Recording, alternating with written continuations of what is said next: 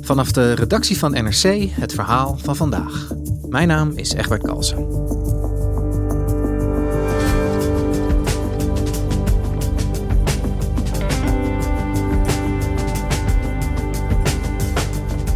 Computerchips zijn een onmisbare grondstof in de wereldeconomie geworden. En Taiwan is de spil van deze chipindustrie. Redacteur Marc Hijink ging langs bij chipfabrikant TSMC, dat ruim de helft van alle chips ter wereld levert, en hij zag de grote betekenis van het bedrijf voor het hele land.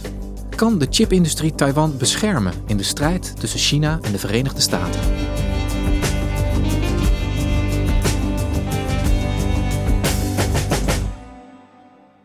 Mark, welkom. Jij schrijft over technologie en met name de laatste tijd veel over de chipsindustrie.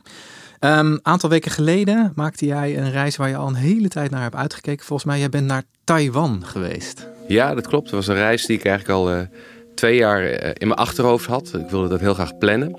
Maar in verband met corona was het eigenlijk onmogelijk om te reizen tot net iets voor de zomervakantie. Toen werd het mogelijk om op een bijzonder visum daar naartoe te gaan. Heb ik direct de mogelijkheid gebruikt en ben ik daar in september naartoe gegaan. Ja, en waarom is Taiwan zo'n belangrijk land voor jou als techverslaggever? Dat is de plek waar de meeste bedrijven ter wereld hun chips vandaan halen. En chips gebruiken we in alle apparaten die we tegenwoordig om ons heen hebben. En je kan stellen dat Taiwan eigenlijk meer dan de helft van alle chips maakt ter wereld. Een van de plekken die ik graag wilde bezoeken is de plek waar TSMC, het grootste chipbedrijf ter wereld, zijn productie heeft. En een van de steden waar dat gebeurt is Taichung. Dat is een stad ongeveer in het midden van Taiwan, een langgerekt eiland. En daar staan een paar van die megafabrieken. En wat me verbaast is eigenlijk niet alleen hoe groot ze waren, maar hoeveel herrie ze maken. En de mensen daar horen het eigenlijk helemaal niet meer. Die denken zoiets van, heb je het over? Terwijl het geluid toch eigenlijk lijkt op, waar moet je het mee vergelijken? Ik vond het eigenlijk een soort taxi, een vliegtuig dat maar op de landingsbaan blijft staan en maar blijft razen. En het is een van de grootste werkgevers van Taiwan. En dat merk je ook, hè? Mensen die werken non-stop. Vaak shifts van 12 uur achter elkaar. En die gaan erin en eruit. En tussendoor zie je bij het verkeer veel vrachtwagens met of bouwmateriaal van weer nieuwe fabrieken. Of van die vrachtwagens met allerlei chemische stoffen die nodig zijn voor de chipproductie. En veel medewerkers die komen op de scooter. Hè, dat is het populairste vervoermiddel nog steeds in Taiwan. En het typische is, daar kun je eigenlijk elke TSMC'er aan herkennen. Ze hebben een transparante tas bij zich. En die tas is nodig om goed te kunnen controleren of mensen niet geheime materialen of andere dingen mee naar buiten smokkelen. Want daar zijn ze dus heel voorzichtig mee. Ja, want waar zijn ze precies bang voor? Wat mag er niet naar buiten komen uit zo'n fabriek? Nou, eigenlijk zijn zij een soort meesterkok die een geheim recept heeft om de lekkerste gerechten te maken. En de lekkerste gerechten zijn in dit geval de meest geavanceerde chips. Dus de chips die in je telefoon zitten of in de allernieuwste computers. En dat recept, dat willen ze graag voor zichzelf houden. En als medewerkers met informatie naar buiten zouden lopen en daar misbruik van maken, bijvoorbeeld aan concurrenten verkopen of aan andere landen, dan is dat een bedreiging voor TSMC. En TSMC is nou als een concurrent ervoor. En die voorsprong, die technologische voorsprong, is natuurlijk een enorm economisch en financieel voordeel voor het bedrijf en voor Taiwan. En tegelijkertijd is TSMC ook een soort bescherming, hè? Een heel sterk bedrijf waar alle andere landen van afhankelijk zijn. Voor hun chipvoorziening, is ook een bescherming voor het eiland zelf. Als we eens beginnen met dat economisch belang van TSMC. Hoe groot zijn zij in Taiwan? Wat is hun belang?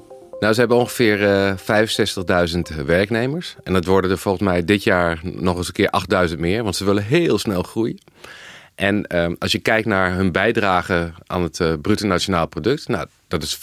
Dat is enorm voor één bedrijf. Ben je ook binnen geweest bij TSMC?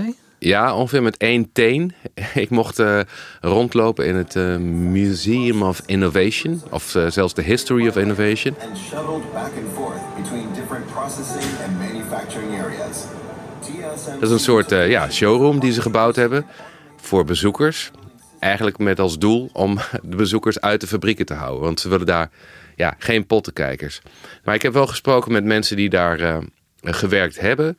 En met mensen die eigenlijk op achtergrond wel iets wilden vertellen. Dus die werken er nu, maar die wilden niet met hun naam in de krant. En ook met een paar mensen uit Taiwan die eigenlijk hun beroep hebben gemaakt van het feit dat er zoveel aandacht is voor die chipindustrie. En een van de mensen die ik tegenkwam was John Yu. En hij is een Taiwanese die zich heeft gespecialiseerd eigenlijk in de chipindustrie. En maakt daar hele leuke filmpjes over op YouTube. En hem sprak ik in een hele drukke Starbucks op het station van Taipei. So you do this as a hobby, gotten out of hand? Or... Yeah, eventually the channel was more... I noticed that there was a semiconductor shortage happening. Yeah. So I was like, you know what? I should kind of start talking a little bit about this company. Wat John probeerde duidelijk te maken is hoe bijzonder TSMC is voor Taiwan zelf en voor de Taiwanese. Everyone's obsessed with this company here. Yeah. It's like one of those companies that people can't stop talking about. Especially in Taiwan. Especially in Taiwan. Yeah. Dus het is een baan waar je snoeihard moet werken. Maar tegelijkertijd is het ook een hele eervolle baan. Omdat ja, mensen het gevoel hebben dat ze in dienst van de staat zijn bijna. Hè? Ook al werken ze voor een bedrijf. Maar het bedrijf is zo belangrijk voor het land. Ja, dat betekent dat je toch net die extra moeite doet. Of dat niet zeurt als de overuren gemaakt moeten worden. In Taiwan, when you work for TSMC, you're not only getting a really good job that your parents will be admire. It's also just like you're working in service of the nation as well. So it's a bit like the army. Kind of. Je merkt ook wel dat mensen heel erg geïnteresseerd zijn in TSMC in Taiwan. Bijvoorbeeld de oprichter, hè, Morris Chang, dat is een soort nationale held. Als hij spreekt, dan wordt er geluisterd. En wat is dat voor type, die Morris Chang? Ja, eigenlijk is het een hoogbejaarde man. Volgens mij is hij boven de 90 inmiddels. En wat hij bedacht was revolutionair voor die tijd. In ongeveer het midden van de jaren 80 verzon hij, of zag hij in, dat je als chipfabriek beter zo groot mogelijk kan worden en andere klanten helpen, dan proberen zelf al je chips te ontwerpen en dat ook zelf te maken in je eigen fabrieken. Want die fabrieken zijn zo duur om te bouwen dat je eigenlijk dat niet op een economisch verantwoorde manier kan doen. Maar heb je nou heel veel klanten die hun ontwerpen bij jou brengen en zeggen van, nou, bak het maar, hè? Zoals ik het graag gebakken wil hebben. Dan kun je veel grotere stappen nemen, innovatiestappen. En maak je dus een product waar iedereen van kan profiteren. En dat is eigenlijk de reden dat TSMC op dit moment zo groot is in die meest geavanceerde chips. Dat is echt de verdienste van Morris Chang en de manier waarop hij de industrie zag. Dus dankzij hem heeft Taiwan eigenlijk die sleutelpositie gekregen die het nu heeft in de internationale chipindustrie. Ja, hij was... Volgens mij was het rond 2013 dat hij nog weer even eigenlijk met pensioen was en weer terugkwam. En toen de allergrootste klant binnensleepte, dat was Apple. Die is toen in Taiwan zijn chips gaan maken. Eerst voor zijn iPhones en later ook voor alle MacBooks. En dat maakte TSMC nog een slag groter en liet ze eigenlijk nog meer innoveren en beter worden. En tegelijkertijd, het begon met telefoons en computers en zo, maar je ziet nou dat chips overal in zitten. En zo onmisbaar geworden zijn voor economie. Dat hebben we de afgelopen 2 jaar ervaren door chiptekort, waardoor de auto-industrie opeens productie moest stoppen. Of je wasmachine niet meer leverbaar was. En het heeft ook de politiek ervan doordrongen van, ja, chips zijn zo belangrijk voor ons. We moeten ervoor zorgen dat we zelf die dingen altijd tot onze beschikking hebben. En B, ervoor zorgen dat onze vijanden zich niet sneller ontwikkelen op chipgebied. En het land dat het meest bedreigend is natuurlijk de grote buurman, mainland China. Oftewel het Chinese vasteland. En juist dat grote China is de afgelopen jaren eigenlijk steeds meer in conflict gekomen, op gebied van technologie onder andere, met de Verenigde Staten. Kan jij eens uitleggen hoe dat zit? China zegt eigenlijk, Taiwan hoort bij ons. Vroeger was het Chinees, nu zou het weer Chinees moeten zijn. Amerikanen doen er alles aan om dat te voorkomen. Want ja, ze zijn afhankelijk van Taiwan. En ze willen ook voorkomen dat China zich ontwikkelt tot een technologisch superieur land ten opzichte van de VS. Amerika heeft zichzelf altijd gepositioneerd als niet alleen een economisch dominant land, maar ook qua technologie. Dat ze voorop lopen. We hebben niet voor niks allemaal die computers en telefoons van Amerikaanse merken in huis. Tegelijkertijd zie je ook dat Azië veel sneller groeit. En met name China, een enorme afzetmarkt. Ook een enorme productiemarkt waar heel veel elektronica gemaakt wordt. Wat China nog niet heeft, is een heel erg goede eigen chipindustrie. Ze moeten nog heel veel importeren. En dat proberen de Amerikanen nou te voorkomen. Washington has imposed sweeping controls on exports of semiconductors, also known as microchips, to Beijing. American companies will be restricted from selling advanced chips to China and supplying Chinese firms with tools to make their own. Wat Biden zei was dat China geen geavanceerde chips meer mag importeren.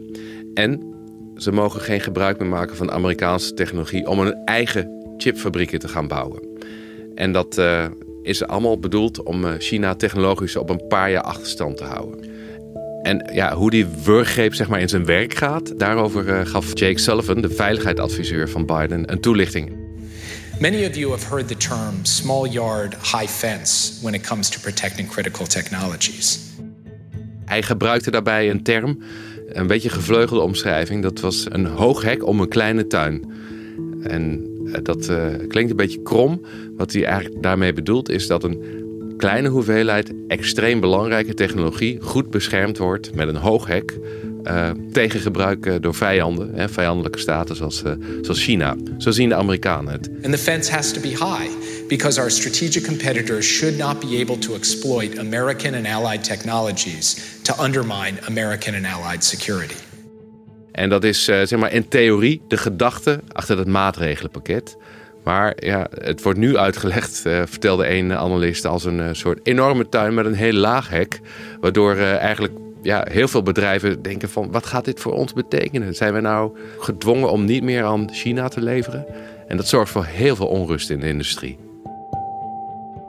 Dat geldt bijvoorbeeld ook voor ons eigen Nederlandse bedrijf ASML. Een bedrijf dat chipmachines maakt, hele belangrijke chipmachines. Zij moeten bijvoorbeeld tegen hun Amerikaanse werknemers nu zeggen, lever niet meer aan China, want dan zouden we de regels overtreden. En waarom zouden andere landen dan Amerika, dus wel zeg maar dat Amerikaanse sanctiebeleid tegen China dan steunen? Waarom gokt Biden erop dat de hele wereld hem wel zal volgen als hij zoiets zegt? Nou, ik denk dat het ook een beetje de Amerikaanse mindset is. In de zin van dat Amerika wil nou gewoon met een vuist op tafel slaan. En ze hebben 2 jaar lang geprobeerd met diplomatie om de belangrijkste Nederlandse en Japanse toeleveranciers van de chipfabrikant mee te krijgen. En dan gaat het over ASML dus, maar ook Nikon en Canon. Dat zijn Japanse bedrijven. En dat gaat heel erg moeizaam. Want Amerikanen hebben toch wel een heel ander beeld van China dan Europa dat heeft. En de Amerikanen zien China echt als een vijand. En Europa heeft een beetje een beeld van, nou, het is een soort concurrent voor ons. Maar ook wel ja, een land, enorm land waar we handel mee kunnen bedrijven. En dat is een standpunt dat Europa heel lang heeft volgehouden. En je ziet er toch een beweging in. Onze onderhandelingsruimte is wat kleiner geworden. Nu Amerika ons helpt te verdedigen tegen die Russische inval in Oekraïne. En dat gaat vooral met Amerikaans wapenmateriaal. En Amerika zegt, wij helpen jullie je te verdedigen tegen jullie vijand. Help ons dan ons te verdedigen tegen onze vijand. Dus Europa schaart zich mede door die oorlog in Oekraïne wat meer achter het Amerikaanse standpunt als het ook gaat over deze grote technologiestrijd, om het zo te zeggen. Ja. Hoe reageert Xi Jinping, de president van China, hierop? Nou, de Chinese president reageerde niet rechtstreeks op die nieuwe maatregelen van Biden om China in een soort technologische wurggreep te houden. Maar hij gaf wel aan dat China zich het recht voorbehoudt om militair in te grijpen in Taiwan. Ja, en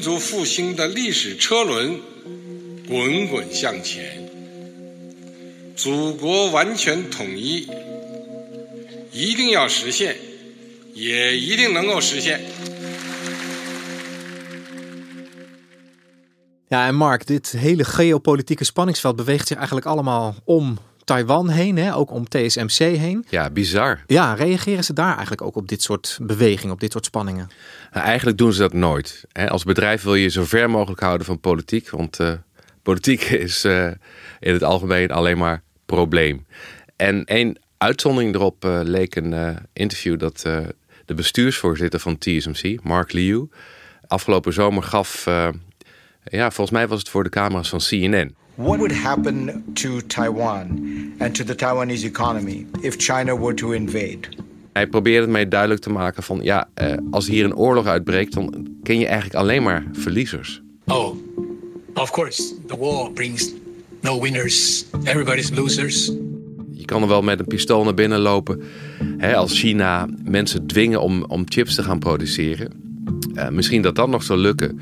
Maar het toeleveringssysteem van die hele productieketen van de chipindustrie, die is zo ingewikkeld. En er zitten zoveel westerse afhankelijkheden in, dat je door middel van sancties zo'n chipfabriek binnen een week platlegt.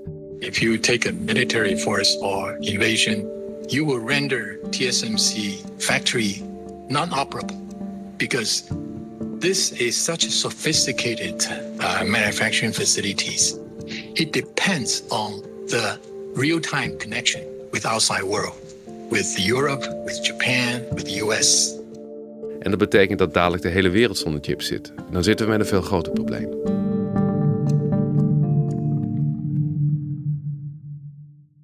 Dus als ik jou goed begrijp, dan snijdt China zichzelf eigenlijk ook in de vingers. Stel dat ze met geweld Taiwan zouden willen innemen, dan verstoren ze eigenlijk ook hun eigen toegang tot die chips.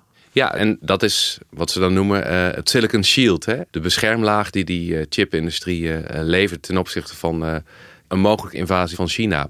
En dat leek altijd een hele goede, stevige bescherming voor Taiwan tot nu toe. Want de Verenigde Staten proberen China eigenlijk te bevriezen en de toegang ontzeggen tot eigenlijk elke vorm van geavanceerde chips. En ook verbieden het zelf te ontwikkelen.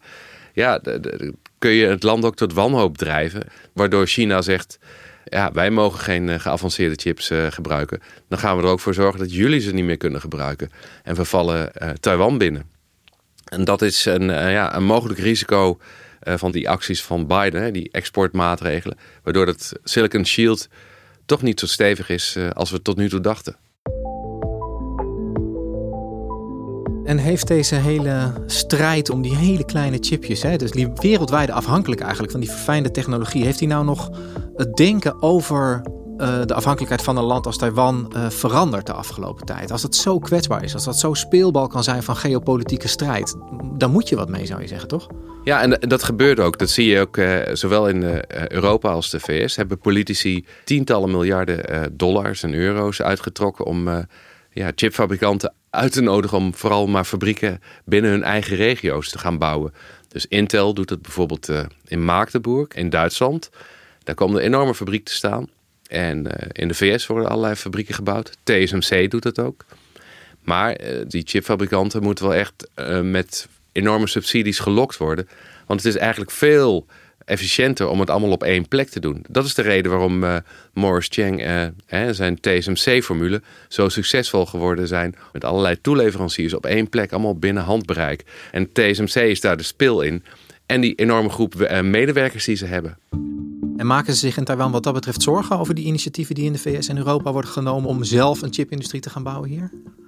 Nou, ik denk dat ze het probleem erkennen. Hè, dat er inderdaad enorme afhankelijkheid is van Taiwan. Maar aan de andere kant zijn ze ook wel een beetje sceptisch over het vermogen van Europa en de VS om zoveel mensen te vinden die nodig zijn, die dezelfde toewijding hebben dan de Taiwanese medewerkers. Of die ook zoveel kennis hebben over uiteenlopende onderwerpen. En ook dat gevoel hebben van dat ze in dienst van de staat werken. Dat ze een soort TSMC-army zijn, waardoor ze het land met hun kennis beschermen. En dat is iets wat je niet maar zo kan exporteren of kan kopiëren. Die formule is echt uniek aan Taiwan. Dankjewel, Mark. Graag gedaan.